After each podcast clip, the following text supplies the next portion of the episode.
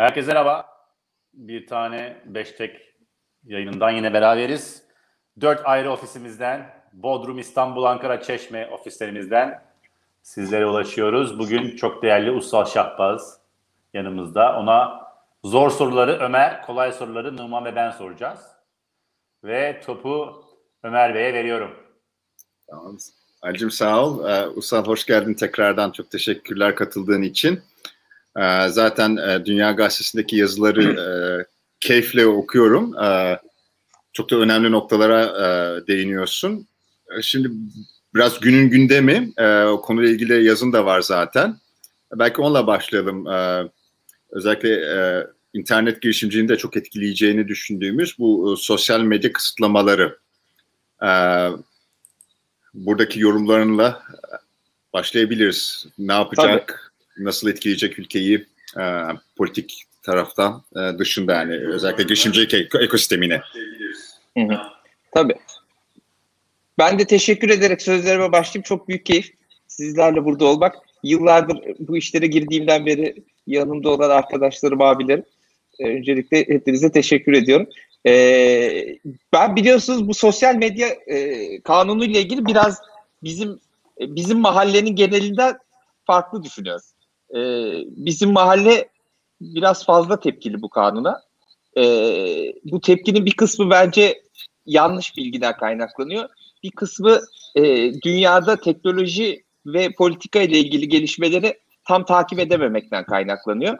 E, yayının devamında bunları da konuşma fırsatımız olacak inşallah. E, ama e, benim düşüncem şu, dün onaylanan genel kurulda mecliste onaylanan kanun e, Nisan ayında gelen kanun taslağına göre e, çok düzeltilmiş ve bence makul bir e, kanun. E, Nisan ayında e, üç tane ana e, hüküm gelmişti öneride. Bir tanesi bu WhatsApp gibi, Telegram gibi, Signal gibi e, hizmetlerin e, lisanslanması ve lisanslanmadığı takdirde yasaklanmasına yönelik e, bir e, düzenlemeydi. Ve burada e, bu mesajların içeriğine erişim istenebilmesi vesaire söz konusuydu. Bu kaldırıldı. Çünkü bu olacak bir şey değildi biliyorsunuz. WhatsApp e, zaten e, bunları şifreliyor. Şifreleri teorik olarak kendilerinin bile çözemiyor olması lazım.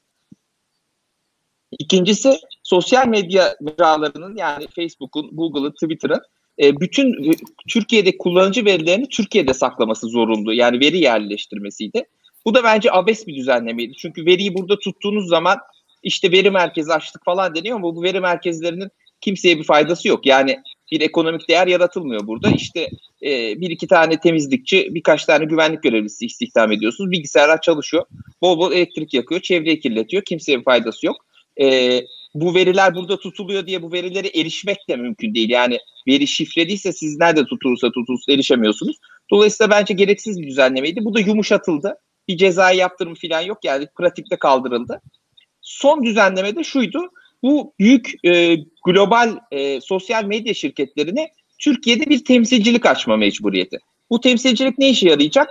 E, burada e, bir e, ihlal oldu, bir ihlal niteliğinde içerik olduğu zaman ne demek bu? Birinin kişilik haklarına saldırı olabilir, yalan olabilir, e, kanuna aykırı içerik olabilir. E, bunları e, kaldırılması için e, tebligat yapılabilecek, yani ulaşılabilecek bir adres olsun, bir kişi, bir temsilci olsun. E, bu kabul edildi. Ben bunun olumsuz bir e, düzenleme olduğunu düşünmüyorum. Almanya'da da bu var. Fransa'da da bu var. Başka bize benzer e, gelişmekte olan ülkelerde de var. Hindistan'da var, Endonezya'da var, Vietnam'da var. Yani dünyadan bağımsız, dünyadaki trendlerden farklı bir şey değil. E, siz bu şirketlere bir tebligat yapmak istediğiniz zaman, Ömer sen de hukukçusun. Ne yapıyorsun? Eğer Türkiye'de bir varlığı yoksa, mesela Facebook'un Türkiye'de bir varlığı yok. E, Dışişleri Bakanlığı vasıtasıyla e, bulunduğu ülkenin Dışişleri Bakanlığı'na nota göndereceksiniz. Onlar kendileri kendi hukuk sistemlerinde tebligat yapacaklar falan. Yani olacak bir iş değil ki zaten şimdi e, Anayasa Mahkemesi e-postayı falan da kabul etmişti. Detaylarına girmeyelim. Yani pratikte ben bir şey değiştireceğini düşünmüyorum bu kanunu. E, Usalcığım şey e, e, hızlıca bir araya girebilir miyim? Yani genel yorumlarının ötesinde şimdi son nokta yani kabul gören taslaktaki haliyle e, kanuna karşı içeriğin işte kaldırılması, sınırlandırılması vesaire. E, tamam haklısın orada. E, çoğu ülkede benzeri e, e, hükümler var. benim bilgim biraz e, eski bilgi olabilir. E, benim bildiğim kadar Türkiye'de 9 tane e, temel içerik var kanuna karşı Evet. sayılan. E, yani aslında e, yani işte Fransa'da e, pedofilya ile ilgili bir şey yaparsan bir de belki ne, Nazi söylemi yaparsan Evet. kaldırılıyor. Bizde ise yani 8 ya da 9 tane ayrı başlık var ve başlıklar çok genel başlıklar. Yani Evet. bir süre çektirilebiliyor. Yani Evet. tamam içeriği kaldırtalım o yüzden de kolay tebligat yapabileceğimiz elimizin altında birisi olsun ona bir itirazım yok. Ama burada hükümetin e, bunu e, hani e, o kanunların çok geniş olduğunu, yasakların çok geniş olduğunu düşünürsek Evet. e, biraz biraz hani e, farklı yöne Yani çekebileceği, sansür denilen yer olsun. Ha. Evet. Yani her tarafa çekilebilecek bir internet kanunu var. 56-51 sayılı kanun ama şunu söylemeye çalışıyorum. Bu kanun zaten vardı. Yani bugünkü Hı değişiklik bu kanunu değiştirmiyor. Bu zaten vardı. Yani yaklaşık e, 10 küsür yıldır var. E, hatta YouTube yıllarca Türkiye'de kapalı kaldı. Niye Atatürk'le ilgili içerikler vardı? E, o yüzden kapalı kaldı değil mi? E, yani Atatürk'e hakaretler. Sonra o kanunda bir değişiklik yapıldı. Ne yapıldı? E, web sitesi kapatmayalım da sadece ilgili içeriği engelleyelim. Yani o web adresini engelleyelim dendi. Böyle bir arayol bulundu. E, yani bu kanun da evriliyor zamanla. Yeni bir kısıtlama gelmedi aslında. Sadece olan şeyleri tebliğ edilebilecek bir adres yaratılıyor. Ben burada özel bir sansür getirildiğini düşünmüyorum. Ha uygulamada şunu görmemiz lazım. Acaba bu sosyal medya şirketi iki tane risk var. Bir temsilcilik açmayabilirler. Açmadığı zaman bunlara cezalar veriliyor ve en sonunda? E, mesela işte Twitter açmazsa Twitter'a erişim engelleniyor. Şimdi böyle bir risk var. Ama ben açacaklarını düşünüyorum. E, çünkü bu temsilciyi açmanın maliyeti de çok yüksek değil. Yani bir tane avukatlık bürosuyla anlaşıp temsilci yapacaklar. Bir şey yok ortada. Oraya da tebligat gidecek. Ama E, ama zaten yok muydu? Çok özür Yok. dilerim usta sözünü kestim de. Yani Hı. mesela benim bildiğim birkaç avukatlık bürosu mesela Facebook'un burada onu onlar temsil ediyordu. Herhangi bir davada, e, ama herhangi onlara bir tebligat konuda. yapılamıyordu. Ha, tamam. Tabii yapılamıyordu. Yani o burada bir ofis değil. Gene bir ofis açma zorunluluğu yok bu arada. Mesela vergisel açıdan böyle bir zorunluluk yok. Ama bir yasal temsilci bir adres tayin ediyor. Yani benim ulaşabileceğim bir adres olsun diyor. Nasıl hepimizin ikamet adresi var değil mi? Trafik cezası geliyor mesela. Anladım tamam. Aynı onun gibi Tamam tamam. bir adres olsun diyor. E, yani bu da ha, ikinci bir risk şu. Acaba bu sosyal medya mecraları e, bu düzenlemeyi gereğinden fazla ciddiye alıp otosansüre gider mi? Yani ikinci bir risk de bu. E, dolayısıyla kaldırılmayacak içerikleri de aman başımıza bir şey gelir diye kaldırırlar mı? Mahkemenin bile aslında bir şey demeyeceği içerikleri kaldırma yoluna giderler mi? Mesela telifle ilgili konularda Ömer senin uzmanlık alanın bazen böyle yapıyorlar. Yani bir ihlal olmasa da aman ne olacak kaldıralım diyorlar. Çünkü bunları bazen bu şirketlerde bir insan bile bakmıyor. Bazen bir makine değerlendiriyor. Aynen Dolayısıyla mesela müzik Instagram'da müzik öyle herhalde değil mi? evet Instagram'da Dolayısıyla müzik yani öyle. burada- Copyright'ın yoksa. burada böyle bir ikinci bir risk var. Yok değil ama bence bunu da yaşayarak öğreneceğiz. Yani burada bir denge oluşacak. Ben bu şirketlerin de şunu yapacağını düşünmüyorum. Sonuçta bu mecraların değeri nereden geliyor? Burada fazla şeylerin konuşulmasından geliyor değil mi? Konuşulamayacak hale gelirse bu sefer insanlar girip orada vakit geçirmezler. Dolayısıyla buralarda reklam alamaz. Yani iş modelleri bozulur. Dolayısıyla ben bu kadar çok otosansüre gideceklerini de düşünmüyorum. Ee, öngörülen cezalar e, Facebook'un filan yıllık cirosunun içinde komik rakamlar olduğu için eee, bu kadar korkacaklarını, çekileceklerine inanmıyorum. Bence bir denge oluşacaktır. Makul bir denge oluşacaktır diye düşünüyorum. Peki, peki şey tarafı yine bu sık sık ko- konuşuluyor sırf Türkiye'de değil yani bir sürü yerde. Ee, işte reklam gelirlerinin e, vergilendirilmesi yani Evet. burada para kazanıyorsun e, benim insanım üzerinden. Ee, burada da vergi öde sorusu yani bu İrlanda'da da Evet. konuşuluyor, Amerika'da da işte e, zaten Amerika'daki hikayeler ayrı başka bir yöne gitmekte. O, bizim tarafta vergilendirme durumunda bir gelişme var mı? Evet oraya da girelim. Ondan önce başka bir şey söyleyeceğim. Bu kanunda çok bence yanlış bir düzenleme var. Ona bir işaret edeyim. Yani Hı. biliyorsunuz bu ka- bir kanun çıkarınca her şey doğru olması mümkün değil. Özellikle Türkiye'de son yıllarda yasama süreci e, istişarenin az olduğu bir ortamda yapılıyor. Dolayısıyla bazı hatalar da olabiliyor. Mesela şöyle bir şey var. Şimdi deniyor ki e, Facebook mesela diyelim ki Facebook Türkiye'de temsilcilik açmadı. E, üç tane ceza öngörülmüş. Bir tanesinde para cezası kesiliyor. ikincisinde Türkiye'deki şirketlerin Facebook'a reklam vermesi yasaklanıyor. Üçüncüsünde kapatılıyor Facebook Türkiye'den. Yani Türkiye'den erişemiyorsunuz. Şimdi mesela bu ikincisi yapılabilecek en saçma şey. Yani Çin'de de Facebook yasak. Çin şirketleri Facebook'un en büyük reklam verenleri. Çünkü adam Amerika pazarına ürün satıyor. Ben niye kendi şirketimin e, yurt dışında ürün satmasını engelleyeyim? Yani bu cezayı Facebook'a vermiyorsun ki sen kendi şirketine veriyorsun. Türkiye'den Facebook'un yaklaşık 1 milyar dolar para kazandığı tahmin ediliyor. 200 milyar dolar falan cirosu var. Yani böyle can acıtacak bir rakam da yok ortada. Hepsini kapatsak. E, dolayısıyla e, biz kendi şirketlerimizin ayağına kurşun sıkmış oluyoruz. Böyle e, ufak tefek yani detaylarda hatalar var. Bu kanun tamamı çok e, mükemmel yazılmış değil. Bir bunu söyleyeyim. Şimdi e, diğer konuya gelelim. E, Türkiye'de dijital hizmet vergisi e, işte Fransa'da yine aynı isimle e, çıkan vergi. Burada şöyle bir hadise oldu. Şimdi bu büyük e, dijital şirketler bunlar da bir zamanlar startup'tı değil mi? 90'larda işte Facebook 2000'lerde. Şimdi bunlar o kadar büyüdüler, o kadar çok veri topladılar, o kadar iyi algoritmalar geliştirdiler e, ve o kadar güçlendiler ki aslında e, bulundukları ülkelerin bazı kanunlarını tanımaz hale geldiler veya bazı kanunlar bunların iş modellerine adapte olamaz hale geldi. Bunları da birazdan konuşalım. Bunun en temeli vergi. Vergi nedir? Vergi genelde kardan alınır değil mi? Bizim bildiğimiz şirketler kar ettiğiniz zaman vergi ödersiniz veya kişisel gelir vergisi ödersiniz kazandığınız parada. Ee, şimdi bu şirketler ne yapıyorlar? Türkiye'den veya Fransa'dan veri topluyorlar. Bu veri üzerinden e, hedefleme yapıyorlar. Yani herkese uygun reklamı gösteriyorlar. Ama o reklamı mesela Amerika'da satıyorlar. Hatta gidiyorlar işte bir e, adada şirket kuruyorlar. Orada satıyorlar. Vergisini diyor ki ben bunu belki Fransa'ya sattım, Türkiye'ye sattım ama kazandığım yer başka bir ülke. Ben burada öderim diyor. Oradaki vergi oranı mesela yüzde bir oluyor atıyor. Ve verinin toplandığı yani reklamın aslında gösterildiği ülke buradan bir vergi geliri elde edemiyor. Şimdi kar üzerinden vergi aldığınız zaman bu hesaplanamaz hale geldi. Yani burada bir anlaşılacak bir yol bulunamadı bu şirketlerle. Fransa dedi ki kardeşim dedi ben dedi e, bundan sonra dedi bu şirketlerden veriyi ciro üzerinden alacağım dedi. Sıkıyorsa verme. Nasıl olsa ciro belli. Yani burada oynatamıyorsun bir şeyi. E, kaç şey ne kadar reklam verildiği belli. E, işte kaç kullanıcı olduğu belli. Şu bu. Başka ölçütler üzerinde alacağım. Kardan almayacağım dedi. Ciro üzerinden yüzde üç vergi koydu.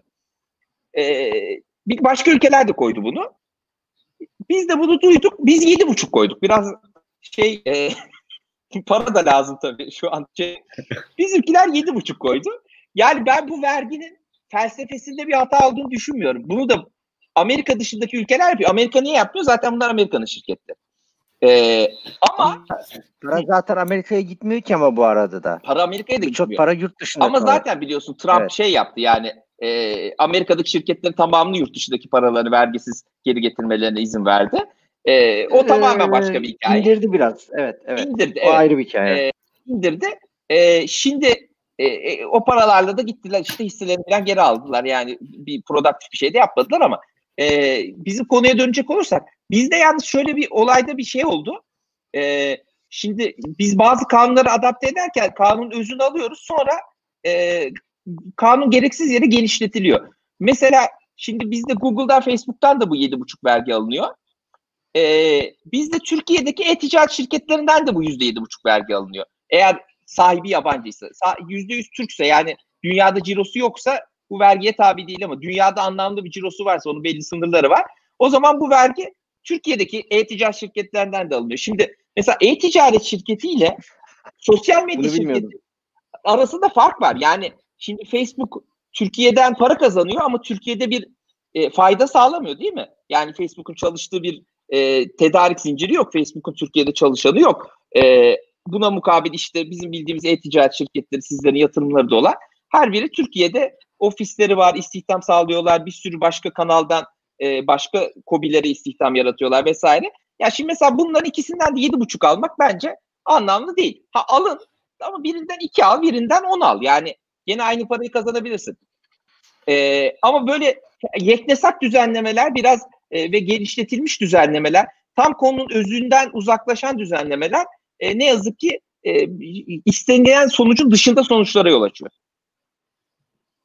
Şey, Alice'nin bir sorun vardı belki e, bu işte yani e, Türkiye'deki e-ticaret sitelerinin vergilendirilmesi vesaire konuşulurken e, biraz e, programın önünde konuşuyorduk. Hani kamunun burada rolü yani bir girişimciliğe baş, e, nasıl bakıyor ile ilgili e, senin merak ettiğin bir alan vardı. Belki biraz ona geçebiliriz. Yani sen daha iyi anlatırsın. E, şimdi bir şey var yani Ursal'la çok e, konuştuk. 212'nin e, sağ olsun geçen sene yaptığı bir konferansta bir konuşmacı konuşma yaptı ve bayağı da etkileyici bir konuşmaydı. E, benim yani adıma ben çok şey öğrendim o konuşmadan. E, buna benzer bir konuşmayı Yuval Harari yaptı. Ben dedim ulan Ussal çoktan bunu söylemişti aslında falan, falan diye. O da şu e, demek ki Yuval işte Ussal'ı takip ediyor büyük bir ihtimalle. E, konu şu ülkelerin teknolojiye olan e, şeyi hükümdarlığı diyeyim yani hangi ülkeler hangi teknoloji şirketlerini ortaya çıkarabiliyor ve bu, bundan dolayı ileriye baktığımızda bundan hem bugün hem 10 yıl belki 20 yıl sonra bu ülkeler nasıl diğer ülkelerden daha farklı bir yerde olacaklar. Teknolojinin artık politik bir güç olması e, ve teknolojiyi enable eden yani e, gerçekleştiren, güçlendiren, ileriye götüren en iyi beyinleri ülkesine ve veya bu teknoloji şirketlerine çekebilen ülkelerin bundan işte bir süre sonra e, değil sadece güçlü belki bambaşka bir klasmanda olacakları konusu. E, Ussal da buna değinmişti. O konuda yani ben tekrar fikirlerini e, duymak çok isterim. Tabii. E, şimdi şöyle her bir e, teknolojik değişiklik aslında kendi politik güçlerini yaratıyor değil mi? Yani e, işte bu çok iyi olan artık birinci, ikinci, üçüncü, dördüncü sanayi devrimi hikayeleri var. İşte birincisi İngiltere'de oldu. İngiltere dünyanın e, belli başlı hegemon gücü haline geldi. İkincisi elektrik ilk yayılması Amerika'da oldu. Amerika dünyanın en büyük gücü haline geldi vesaire. Şimdi şu andaki büyük bu yapay zeka, dijital e, veriye dayalı dönüşümde aslında ülkelerin e, teknolojik kapasiteleri, teknolojik kapasite derken e, inovasyon kabiliyetleri, startuplarının ne kadar çok olacağı, çok olan startupların hangilerinin büyüyebileceği ve büyüyüp önce kendi ülkelerinde sonra dünyanın deva- diğer yerlerinde varlık gösterebileceği aslında o ülkelerin gücünü de belirleyecek. E, nasıl belirleyecek? Birkaç açıdan belirleyecek. Bir, böyle şirketleri olan, böyle startupta olan ülkeler daha çok para kazanacak. Değil mi? E, iki, daha çekici olacaklar büyük bir olasılıkla. Yani soft power'ları artacak. E, başka insanlar gelip orada yaşamak, orada çalışmak isteyecek. E, üçüncüsü, yani Türkiye'de çok konuşulmayan bir şey ama mesela askeri güç açısından da bu tip kapasiteler önemli. Yani siz ne kadar özel sektörünüzde e, teknoloji geliştirirseniz artık askeriyedeki e, teknoloji kabiliyetiniz de o kadar artıyor. Eskiden Soğuk Savaş döneminde bu tam ters yönde işliyordu. Yani askeriye teknolojileri icat ediyordu. Sonra sivil alana bunlar transfer ediliyordu. Bugün büyük teknolojileri hep işte Google geliştiriyor, Amazon geliştiriyor vesaire. Bunlar sonra askeri uygulamalar buluyor. E, drone mesela güzel bir örneği bunun. E, şimdi dolayısıyla e, birkaç açıdan aslında teknoloji konusu e, işte bizim 10 küsür sene önce konuştuğumuz zamanki işte arkadaşlar startup yapıyorlar, yatırım yapı falan muhabbetini geçip bir ulusal güvenlik ve e, ulusal varlık konusu haline gelmeye başladı.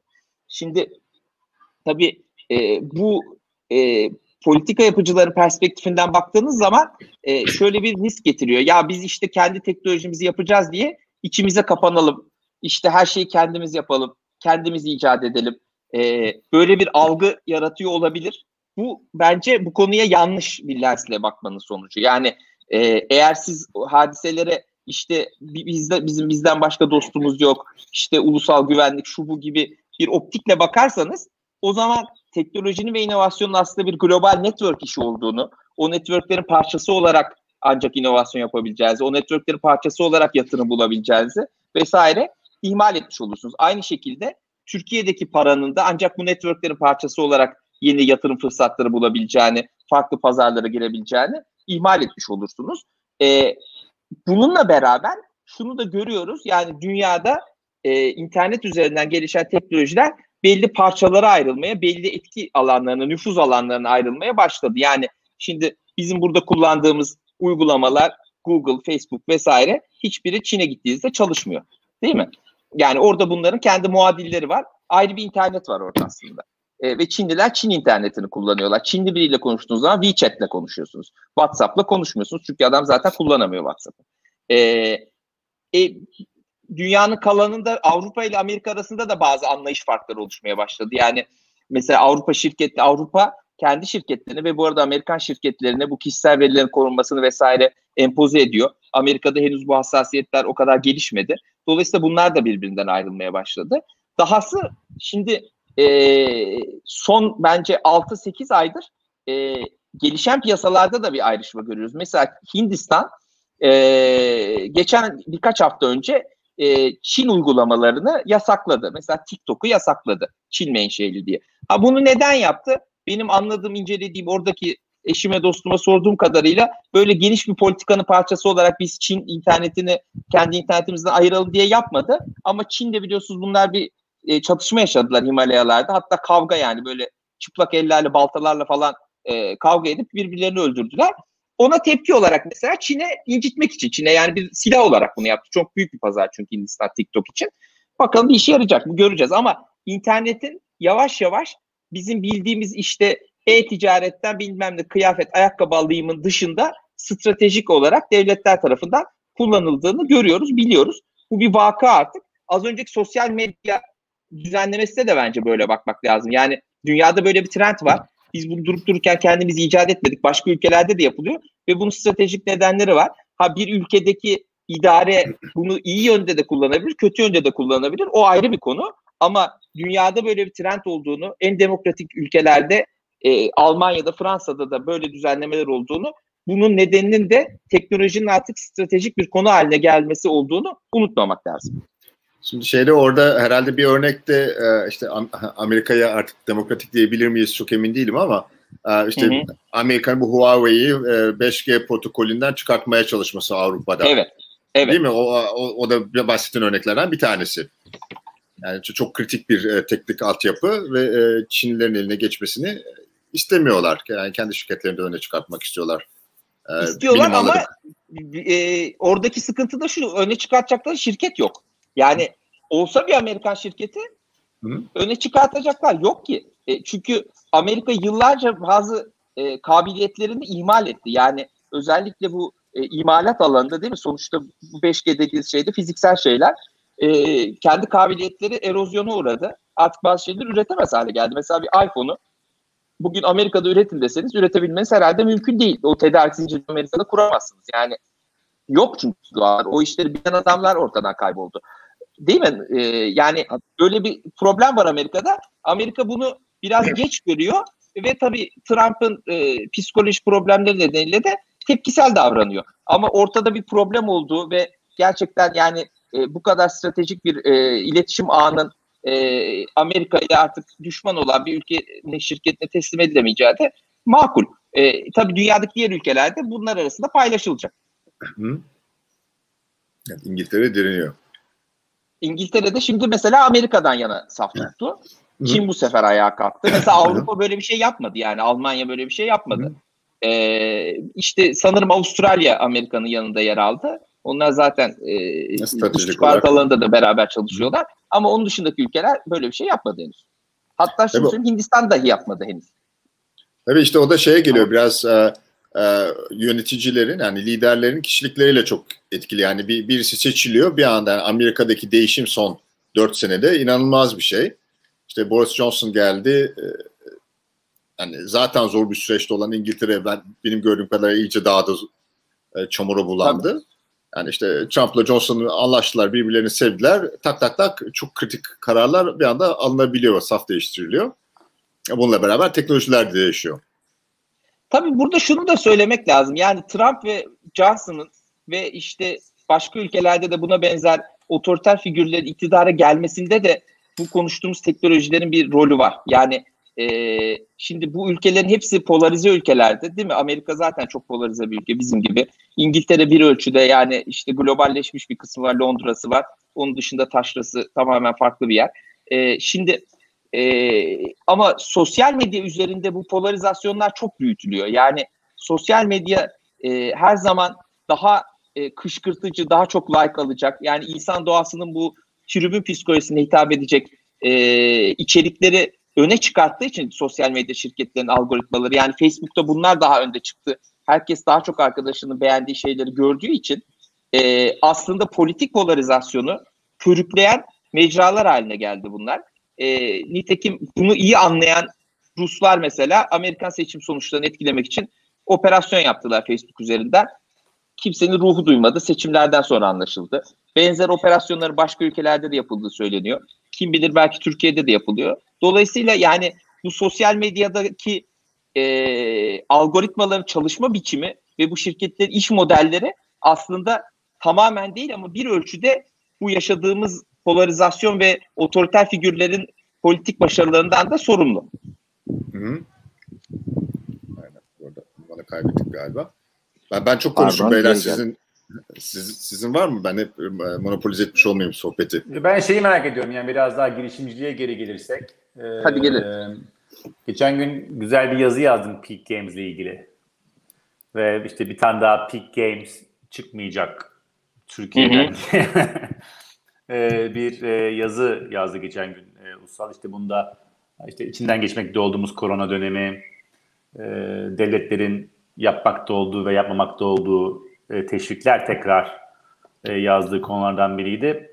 Onu mu şey yapmak istiyorum? Sonuçta bakarsan zaten biz ben de Numan'da e, Ömer de bir şekilde hala işte bu, bu ülkeden bir tane daha bir tane daha bir tane daha küçük de olsa peak games'ler çıkarmak e, peşinde olan insanlarız.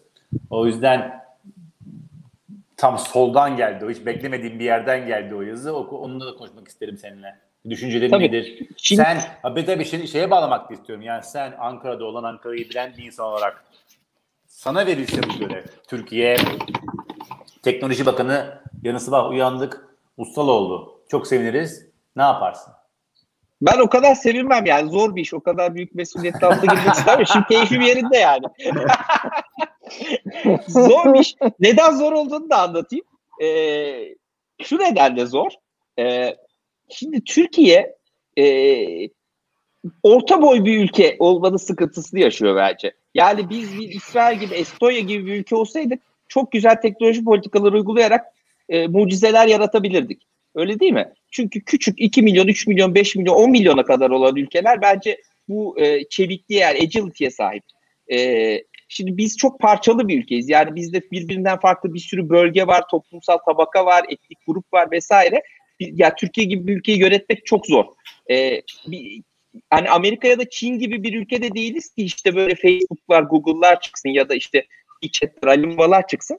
Biz böyle ortada kalmış bir ülkeyiz. Dolayısıyla teknoloji açısından yani bu yapay zeka çağında çok fazla veri toplamanın önemli olduğu bir çağda bizim e, şirketlerimiz böyle iki arada bir derede kalıyorlar. Ancak Peak Games gibi gerçekten global vizyonu olan e, ve bunu tabii uygulayabilecek olan sırf vizyon yetmiyor. Böyle gelişimciler olduğu zaman gerçekten müthiş hikayeler çıkıyor. Başka da böyle şirketler var. E, şimdi burada bir kısa vadeli bence mesele var. Yani bu korona krizinin startup dünyasında etkilerini e, zamanla anlayacağız. Kısa vadede bir fonlama e, kısıtı oldu bence. E, yani burada fonlama kısıtından kastım seed yatırımlarda işte seri A'larda vesaire e, daha çok olacağını düşünüyorum veya olduğunu düşünüyorum. E, exitlerde falan böyle bir sıkıntı yok. Tam tersine e, exitler kolaylaştı bile. E, çünkü elinde para olan büyük şirketler şu an e, ortalıkta satılık şirketleri alalım işi bitirelim diyor. E, dolayısıyla exit sayısı arttı. İkisini birbirine karıştırmamak lazım. Yani bugün 2030'un unicornlarını e, konuşuyoruz. 2028'in unicornlarını konuşuyoruz. Oraların ne olacağını zamanla göreceğiz. Şimdi İngiltere, Fransa, Almanya kendi startuplarını bu kısa vadeli e, fonlama sıkıntısından kurtarmak için paketler yaptılar. Yani nasıl bizde kısa çalışma ödeneği yapıldı. Adamı işten çıkardığın zaman maaşını yüzde seksenini almaya devam ediyor belli bir şeye kadar. Maaşa kadar. Yani insanlar e, günah yokken işsiz kalmasın, e, aç açıkta kalmasın gibi. Startuplardan, şimdi startup siz almışsınız bir yatırım 6 aylık. E, 6 ay sonra bir daha yatırım alacaksınız. Bir bakıyorsunuz yatırımcı yok. E, ya da yatırımcı LP'sinden parayı alamıyor değil mi? Yani bunların hepsi olabilecek şeyler. E, o zaman bunlara bir can suyu vermek lazım. E, şimdi bu ne kadar e, kriz halde gelecek? Biraz da kri, koronanın ne kadar süreceğiyle ilgili onu göreceğiz. E, ha sonrası için ben yani buradan çıkabilecek girişimlerin aslında e, işler böyle giderse ve işte 2021'de aşı bulunursa aslında şanslı olduklarına inanıyorum. Çünkü Amerika'da yaşanan parasal genişleme artı Avrupa'da yaşanan parasal genişleme bence 2008-2010 arasındaki e, dönemdekine benzer bir şekilde bir ila iki sene sonra e, müthiş bir para bolluğuna da yol açabilir.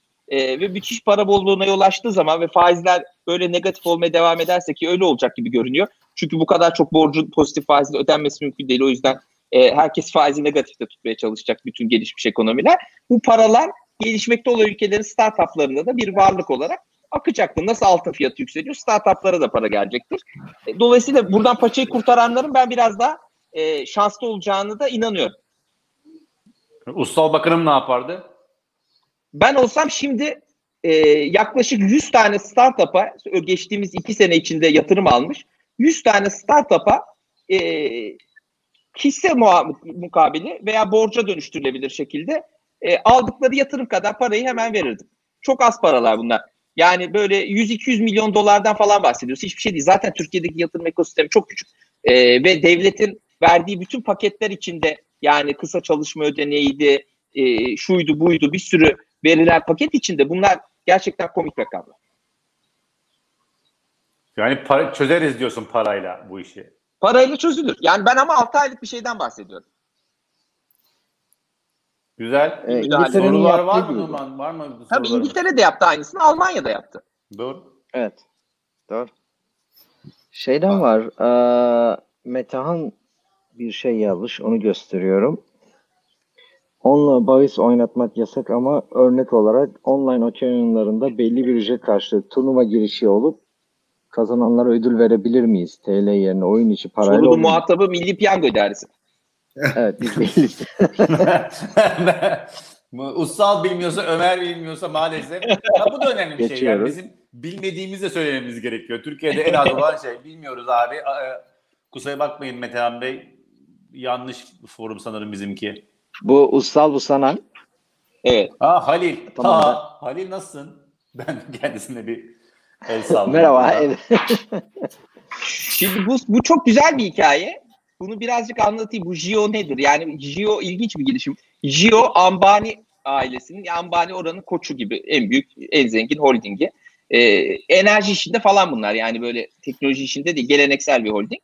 Ee, Ambani ailesi bu 4G çıktığı zaman bizde işte böyle 4.5 olacak falan filan konuşmaları yapılırken bunlar normal cep telefonu network'ün dışında bir data network'ü kurdular. Adı da Jio. Dediler ki bundan sonra zaten konuşma kısmının bir önemi yok. Ee, cep telefonunun esas kullanılacağı yer data. Ve işte data üzerinden WhatsApp vesaire o tip mesajlar. Hin- Hindistan'da tabii en büyük mesele cep telefonu satın alabilecek adam sayısı az. Bunlara da çok ucuza işte cep telefonları verdiler. Hatta data planı içine ilave edip bedava verdiler. Ondan sonra birdenbire yüz milyonlarca kullanıcısı olan bir data network'ü oluşturdular.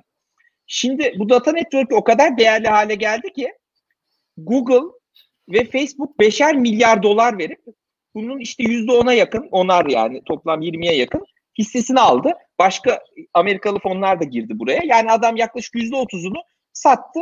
Cebine de işte bir 30 milyar dolar falan para koydu tahmin ediyorum. Ee, o işi büyütmekte kullanacak. Yani bu mesela bizim gibi bir ülkeden tabii Hindistan'ın biz onda biri kadarız ama ekonomi olarak yaklaşık herhalde beşte altıda biri kadarız.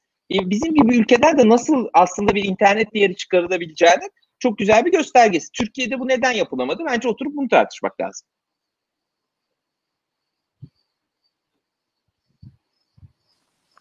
Çünkü Ussal Bakan Yani bizim Bakanım. bak bizim büyük bizim büyük gruplarımızda mı bir eksiklik var?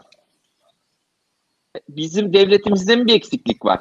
Bizim telko söyle bize. şirketlerimizde mi bir eksiklik var? Ya ben bence Yani- sorarsan ben şey şey kesin bir kere yani Türkiye'deki sermaye birikiminin maalesef çok büyük bir kısmının e, inanılmaz konservatif ve korkak bir e, yapı tarafından kontrol edildiği yüzde yüz. Ha burada tabii ki ciddi atılımlar yapan, güzel riskler yapan alan hem kendi sektöründe hem de başka sektörlere destek olan şirketler var fakat çok az. Maalesef çok, Çok büyük az. bir çok büyük bir yüzde hala kendi bildiği işi e, at gözlüğü takarak e, yapmaya devam ediyor. E, Yani ben başka bir örnek anlatayım. Mesela Güney Afrika'da e, ismini hatırlamaya çalışıyorum. Şu an hatırlayamadım. Güney Afrika'nın en büyük medya grubu ama şey döneminde 1994 öncesinde apartheid döneminde bizim Doğan grubunun muadili düşün. Yani eski en büyük medya grubu. E, adamlar e, bakıyorlar ki politik iklim değişiyor ve eski ilişkilerini sürdüremeyecekler. Dolayısıyla medyada eskisi kadar güçlü olamayacaklar. Bunu anlıyorlar e, ve ne yapıyorlar? E, gidiyorlar ya diyorlar biz ellerimiz, elimizde de para var. Satıyorlar varlıklarının önemli bölümünü, gazetelerini vesaire. O yüzden Doğan grubuna benzettim. E, biz diyorlar dünyanın her yerinde internet şirketi alalım. Şey işte Naspers kuruyorlar. E, ve Hı hı. yaptıkları yatırımlardan bir tanesi de Tencent oluyor. Yani WeChat. E, ve 2 milyon dolara mı ne almışlar? Yüzde 40, 46 hissesini. Şimdi böyle bir yatırım zihniyetine sahip olsanız yani Afrika'da Türkiye ülke öyle değil mi? Ne farkı var? Bir gelişmekte olan ekonomi ve söylediğimiz tarihlerde Güney Afrika kapalı bir ekonomiydi. Yani ambargoya tabi bir ekonomiydi. Ee, Türkiye'nin şu anda bulunduğundan daha kapalı bir ekonomiydi. Şu anda da önemli bir ekonomi değil dünyada. Dolayısıyla yani mesela neden bir Türk şirketi çıkıp bunu yapmaz? Bunu tartışmak lazım. Ya bir nedeni bence dünyadan kopuk olmak. Bir nedeni de Türkiye'de tabii para kazanmak zor değil yani. Herkes bir köşe başını tutmuş para kazanıyor. Dolayısıyla e, yeni e, yolları da aramak zorunda hissetmiyorlar kendilerini. Her şey vardır yani İngilizce denir don't rock the boat diye. Hani e, bizim holdingler biraz o prensibi Evet. 70 yıllardan beri benimsemişler. Evet. Yani bir holdinge yeni bir fikir getirmek hani şey geçtim. Yani yeni bir iş modeli. Bütün varlıklarımızın yüzde 60'ını satalım şu işe girelim mi geçtim. Ya senin işte bilançondaki hani hata payı olan rakamı e, kurumsal sermaye yatırımı olaraktan ayırsana dediğinde ikna edemiyorsun. Yani edemedik bir Edemiyorsun. zamanında. Edemiyorsun. Edemiyorsun. Yani Edemiyorsun. orada bahseden yani o, o, o işte 15-20 milyon dolardı zamanında biz ilk fonu kurmaya çalıştığımızda konuştuğumuz rakamlar. Yani Tabii. Orada Ama bir risk gözüküyor. Ya olmuyor. Naspers şu anda işte EasyCo'yu da alan PayU Naspers'ın değil mi? Ee, Türkiye'de de yatırımları var. Naspers e, kart viziti olan kişi sayısı dünyada 200'ü geçmiyormuş hiçbir zaman. Yani bir bürokrasi oluşturmuyor adamlar. E, gayet böyle agile bir şekilde oraya yatırım yapalım, buraya yatırım yapalım. Bunların arasında mutlaka bir sinerji çıkıyor işte. Ödeme işlerine yatırım yapıyorlar. Emerging marketlara yatırım yapıyorlar. Belli tezleri var. E, ve gayet güzel işte adam Güney Afrika'daki bir işte gazete televizyon şirketiyken çat diye global bir e, internet medyası şirketine dönüyor. Şu anda zaten Naspers'ın e, hissesi şey değil mi? Yani 130 milyar mı? 150 milyar falan herhalde öyle bir şey. Dolar Tabii. değerinde bir hissesi var şeyde. Yani Doğru. en büyük teşekkürü şey etmeleri lazım. E, apartheidin bitmesi de kendilerini koruyan. Evet. E, bir soru daha yansıtıyorum. Bence Ali için güzel bir şey olabilir. Evet, bunu ben bilmiyorum. Bak bilmiyorum diyor. Sen her şeyi biliyordun Ussal. Olmadı bu. Bir kere seçiyorlar. Yani bu soru niye yani e, büyü, büyümüş şirketler hala niye e, equity almaya devam ediyor ve e, kredi almıyor? Kredi de alıyor. E, fakat Hmm. e, unutmayalım ki bir equity marketları da oldukça fazla demin bahsettiği gibi e, Usal'ın oldukça fazla paraya sahip ve aldığın para bunun sadece tek tarafı. Aynı zamanda çok iyi bir network alıyorsun. Yani Insider özelinde konuşmak gerekirse naçizane Insider'a giren Riverwood oldukça ciddi bir network'e sahip dünyada ve Amerika'da. Niye Amerika'da lazım bize? Çünkü Insider Amerika'ya giriyor şu anda. O yüzden konu orada sadece daha ucuza olabilecek e, krediyi veya borcu almak değil. Ben borduma, yönetim kuruluma kimi alıyorum? Bu adam beni buradan nereye götürebilecek? Kimle tanıştıracak? Exit'e gidersem, IPO yaparsam bu adamın desteği ne olur aslında oradaki konu? Ee, o yüzden UiPath'te eminim öyle bakıyordur olaya.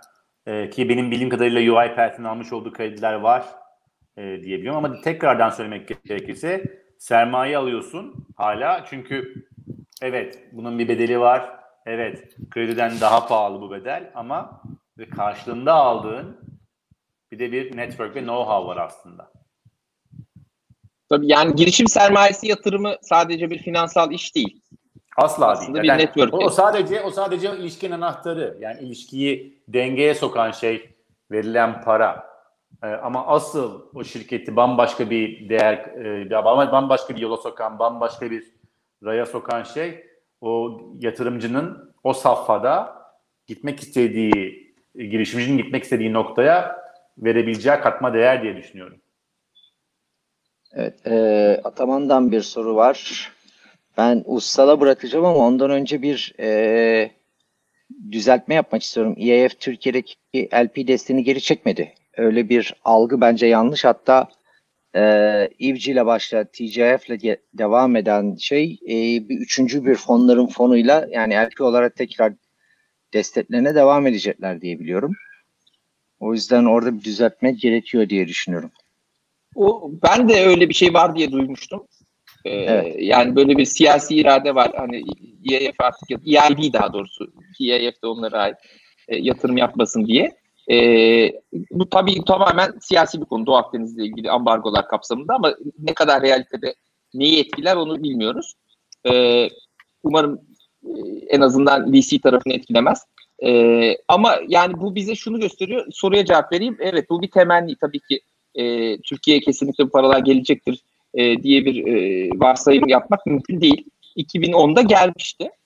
E, çünkü Türkiye'nin daha kuvvetli bir hikayesi vardı. Bu sefer gelebilir, gelmeyebilir. Şimdi niye gelmez? E, Türkiye'nin hikayesi zayıf, e, istikrarsızlık var vesaire. Ama niye gelir? Arjantin'de 9 kere iflas etti. Hala bir daha borç veriyorlar. Bir daha iflas etti. Bu hafta gene borcumuzu ödeyemeyeceğiz dedi. Yani bu para da geliyor. Şimdi aramızda Goldman'da çalışanlar da var. Yani arada da veriyorlar yani. O kadar da şey değil. Gidecek başka bir yer olmayınca yani alternatif negatif faiz olunca geliyor. E, dolayısıyla gelebilir, gelmeyebilir. Göreceğiz. Ama bir de şöyle bir şey yok mu Mussal? Yani Ama gelince de belli kostla de şöyle geliyor. bir şey yok mu? Ee, Tabii yani bu gelme Türk- maliyeti fazla olacak o kesin.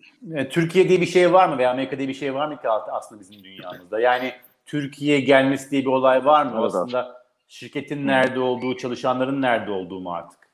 Yani biz hala eski kafayla Türkiye'deki şirket, Amerika'daki şirket, Londra'daki şirket diye düşünüyoruz. Ee, ama naçizane tekrar yani insider öne, şeyini yapmak gerekirse, reklamını da yapmak gerekirse biraz var. Bugün 24 tane ülkede ofisi olan bir şirketten bahsediyorsun. 40 küsür değişik e, şeyden, nationality'den pasaport sahibi insandan bahsediyorsun. 500 tane çalışan diyorsun. Bu, bu şirket Türk şirketi mi? Amerikan şirketi mi? Singapur şirketi mi? Nerede bu şirket? mi? O yüzden yani Tabii. Türkiye, Amerika, işte Londra'daysan para alırsın. Türkiye'deysen alamazsın. Dan sanki çıkalı bayağı oldu o, o kafadan diye düşünüyorum. En azından biz öyle bakıyoruz olaya. Ben burada ikili bir düşüncem var açıkçası. Yani e, söylediğinde haklısın bence son 10 küsür senenin hikayesi bu. E, yani şirketlerin e, milliyetini diye bir şey teşhis etmek dahi mümkün değil. Zaten yok herkes bir yerde. Ama şöyle de bir risk görüyorum ben bu yatırım tezi açısından. E, bu internet üzerinde sınırlar keskinleşmeye devam ederse bakınız işte TikTok'un Hindistan'dan kovulması gibi e, veya şimdi Amerika'dan kovulması tartışması gibi. Tabii uç bir örnekten bahsediyoruz yani. E, TikTok Bayağı, zaten ama çok uç yani hikayenin kendisi de bir mucize oraya gelebilmesi. Bundan sonra yaşananlar da e, tuhaf olaylar ama bu ekstrem örneğin başka versiyonları da olacaktır. Yani bu veri yerleştirmesi mecburiyetleri artarsa işte e, seyahat kısıtlamaları, vize kısıtlamaları filan arttığı bir dünyaya doğru gidersek internet şirketlerinin de o kadar kolay globalleşemeyeceği bir faza girmiş olabiliriz. O zaman yerli yatırımlarda önem kazanabilir. Yani burada bir e, şey, bir nüans olabilir bence önümüzdeki yıllarda. Güzel. Biz ne yapmalıyız Ussal? Yatırımcı olsan ne yaparsın? Türkiye'deki Yok ama ne yapmıyor? yatırımcı hiç değilim. Daha iyi. O zaman söyle. Sen olsan ne yapardın? Ali hemen sıyrılıyor bu. Her şeyden sıyrıldı. Bunlar Yani tabii abi. Bunlar parasını kaçıyor. Türkiye'de, işte, işte bunlar. E, yani ş- ama şuna bakmak lazım. En basit bir şey. Yani bu kendi aramızda da konuştuğumuz bir şey. E, yani bütün yatırımcılar gidip önce EAF'e bakıyor ama dünyada başka bakacak yerler de var değil mi? Başka para kaynakları da var. Bence oralara da bakmak lazım. Güzel.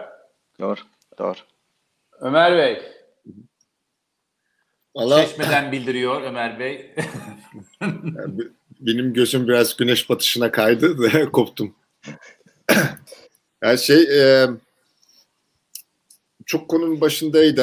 Orada sözünü kesmek istemedim ama e, sanırım onunla ilgili de bir e, bir şeyler paylaşmış zamanında. Biraz şimdi sosyal medyaya ve e, yani e, günümüze yansımasına döneceğim. E, bu işte bu Black Lives Matter hikayesi başlayınca evet. ve sonra işte yavaş yavaş yani onun ben biraz da başını biliyorum. Daha böyle büyük gruplar reklamlarını çekmeden önce o bayağı bir olay oldu içeride. Çekelim mi, çekmeyelim mi? Yani şeyi biliyorsun işte hani işte ben A şirketiyim ben çekeyim diyeceğim ama B rakibim çekmezse e, ne olur hani e, ben bunu nasıl bir hani PR'a çeviririm gibi şeyler de var. Neticede arka arkaya e, şirketler e, orada Facebook'a karşı pozisyon aldığı zaman or, orada ilginç bir şey oldu. Şimdi bunu Facebook'un canını ne kadar acıtıyor kısmında çok bilgim yok ama acıtıyor gibi gözüküyor. E, daha da önemlisi şeye geldi. Başta sen söylüyordun işte neticede öyle bir dünyadayız ki işte bir, bir yabancı hükümet başka bir hükümetin işte seçimlerini etkilemek için kullandığı bir platformu e, küresel şirketler başka kuvvetlerini kullanaraktan başka bir şekilde etkileyebiliyor. Böyle çok sirküler bir ilginç bir şey var. O küresel şirketlerde niye ben Facebook'tan reklamımı çektim diyor. Çünkü ürünü satmak istediği ben Black Lives Matters diyorum. Orada benim Diyorum. ürünü alacağım şirket ama pozisyon almasını bekliyorum. Yani orada aslında toplumla bir şekilde müdahale evet. edebiliyor. Ba- bayağı çok ilginç bir güç dinamiği oluşmaya başladı. Sen de yazmıştın işte e, zaten e, yani nerede okuduğumu tam hatırlayamadım. 2-3 hafta geçti üzerinden ama yani orada ne düşünüyorsun? Yani bu, bu tarz hani şirketlerin e, sosyal medya, yani hükümetin dışında hani özel oyuncuların yaptığı baskılarla bir denge Tabii. gelecek mi? Şimdi bir kere şöyle bir şeyle başlayalım. Buradaki şirketler hepsinin bir siyasi tavır aldığını görüyoruz. Öyle değil mi? Yani Black Lives Matter Amerika'da bir siyasi tavır. E, nedir? İşte polis e, şiddetine karşı e, işte siyahilerin öldürülmesini istemiyoruz. Değil mi? Yani Amerika'da bunun karşı bir siyasi tavır da var ki o da Amerika'nın diğer yanısı. Onlar da bizi ilgilendirmez. E, suçlular öldürülebilir falan diye düşünüyorlar. Yani e, şimdi political incorrect olursak aslında işin aslı bu. Burada iki tane kutup var. Aynı Türkiye'deki kutuplar gibi. Ve e, şimdi burada işin başına gidelim. Ne oldu? E, Trump bir tweet attı. E, Twitter bunu işaretledi. Dedi ki bu şiddeti teşvik eden bir tweet. Orada ta eski e, bu beyaz ırkçıların işte e, 1960 öncesi bir şeyini tekrarlamış, söylemi tekrarlamış. Ben de bilmiyorum ne olduğunu ama yani anlayan anlıyormuş orada ne dendiğini.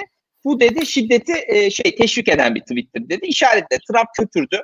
İşte biz bunları regüle edeceğiz falan dedi böyle biraz biz konuşma. Ondan e, sonra ne oldu?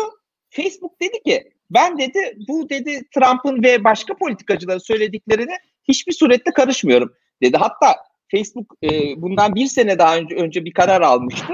E, şimdi Facebook'ta yalan haber olduğu zaman bazen onlar işte bizde de teyit org var mesela teyit e, bağımsız kuruluşlar işaretliyor bu yalan haber diye görüyorsunuz. Ya da yalan olabilir diyor. Dedi ki bundan sonra politikacıların açıklamaları için bu sistemi de kaldırdım dedi. Yani yalan açıklamaları da işaretlemeyeceğim dedi Facebook. Yani tamamen ifade özgürlüğüne ben esas alıyorum dedi. Ama e, şimdi burada tabii ifade özgürlüğü e, nedir işte yalan söylemekte bir ifade özgürlüğüne girer mi? Bir tartışma konusu.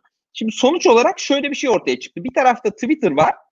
Diyor ki ben e, şiddet içeriğini e, kendim işaretlerim, kapatırım vesaire.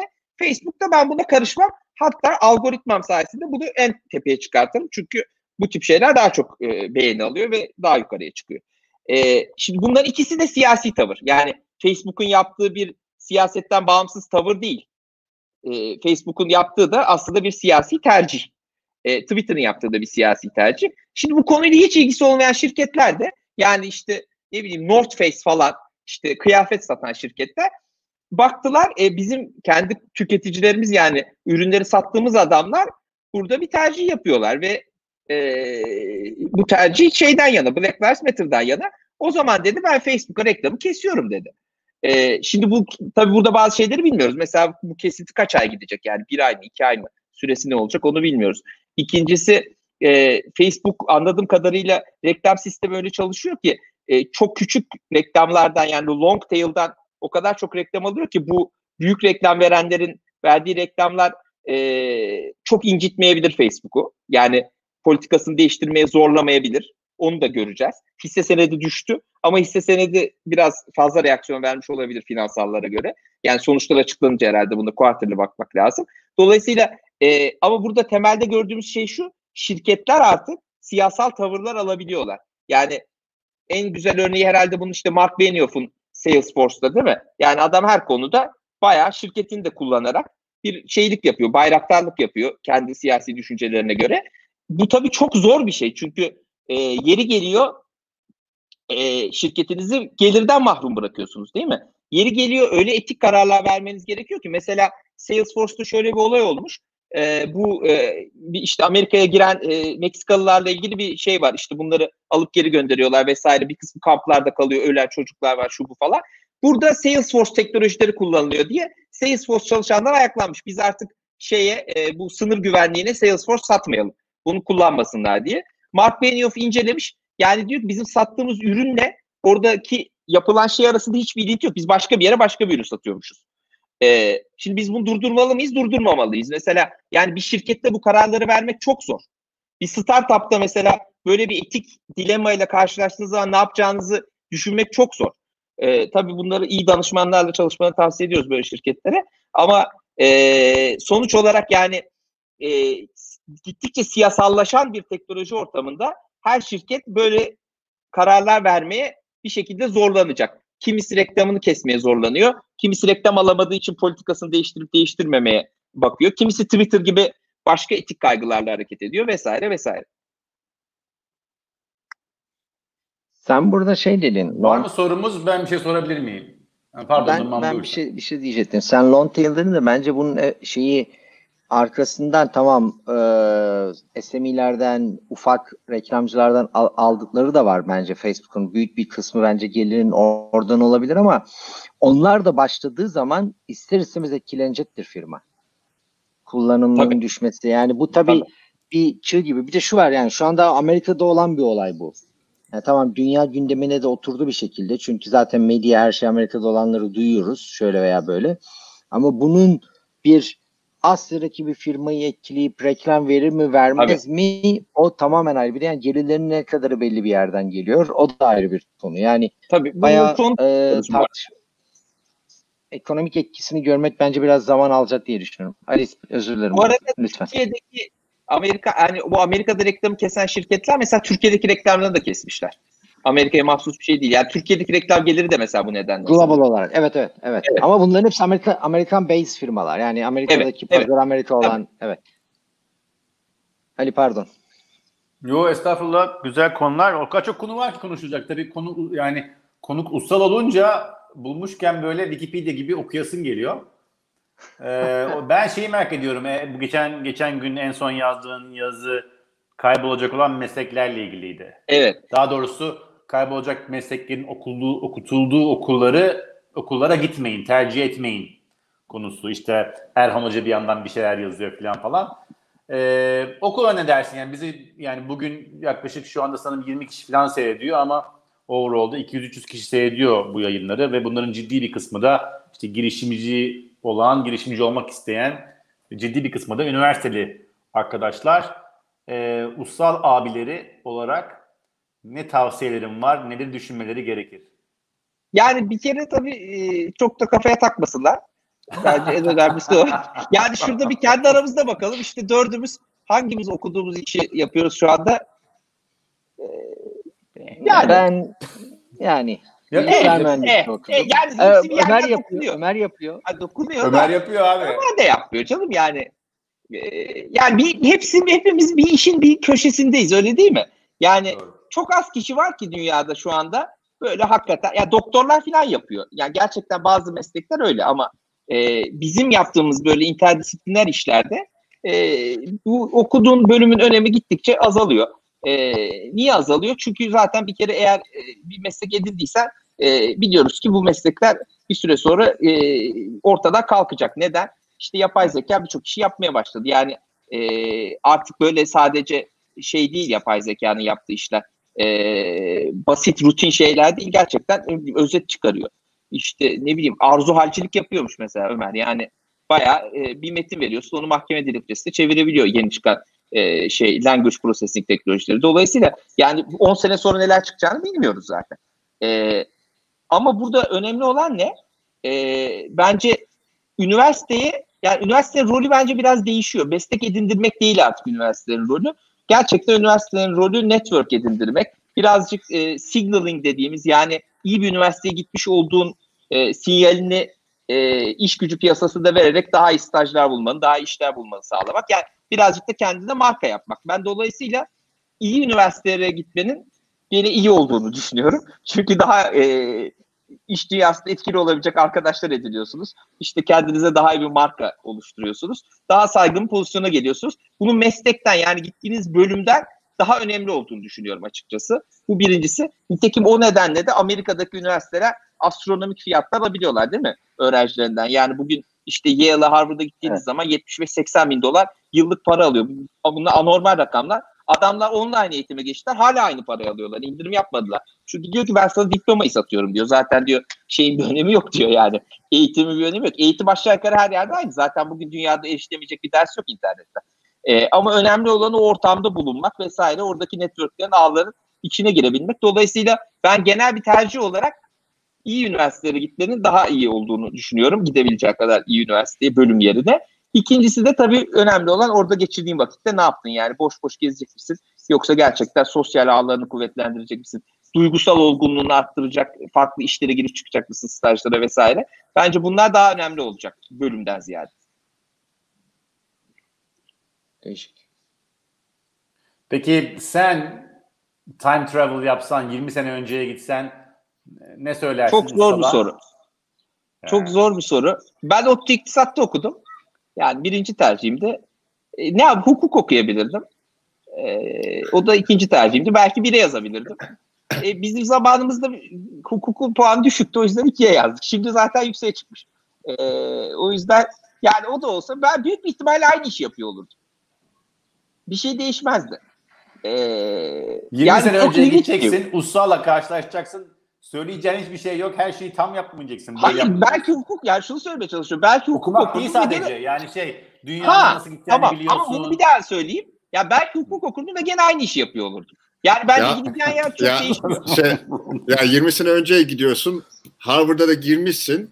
Mark'ın oda arkadaşı ol. iş modelini dinle. Beraber iş kur işte. Ha ama gidemedik işte. Tabii öyle bir imkan yok o zaman ya. Keşke de. ne yapalım yani Urfa'da Oxford vardı da biz mi gitmedik işte. Biz de Ankara'da ODTÜ'ye gittik. Artık var. Yani şey diyeceğim ben e, Ali güzel bir soru sordum biliyorsun ben de yani e, 15 neredeyse 20 senedir e, hukuk fakültesinde hocalık yapıyorum. E, yani ben aslında Usal'a katılıyorum. Ben benim de çok hayatım değişmezdi herhalde geriye dönüp okullarda. Ben şunu değiştiririm. Ben de ik- iktisat okudum. Ondan sonra hukuk okudum. E, iktisat yerine mühendislik yani daha teknik bir şey okurdum. Yine aynı şeyi yapardım ama e, teknik bir branşın bana katkısı daha çok olurdu gibime geliyor iktisata göre. Şahsen. Ben de genel olarak yani şunu düşünüyorum geriye bakınca. E, ne kadar teknik veya ne kadar zor bir şeyi daha gençken yaparsan bence o kadar daha iyi. Yani e, ya o tip şeyleri, teknik konuları ileri yaşlarda öğrenmek gerçekten zorlaşıyor. Yani hepimiz biliyoruz. Niye dikkatin dağılıyor, başka öncelikler oluyor, yaşlanıyorsun falan.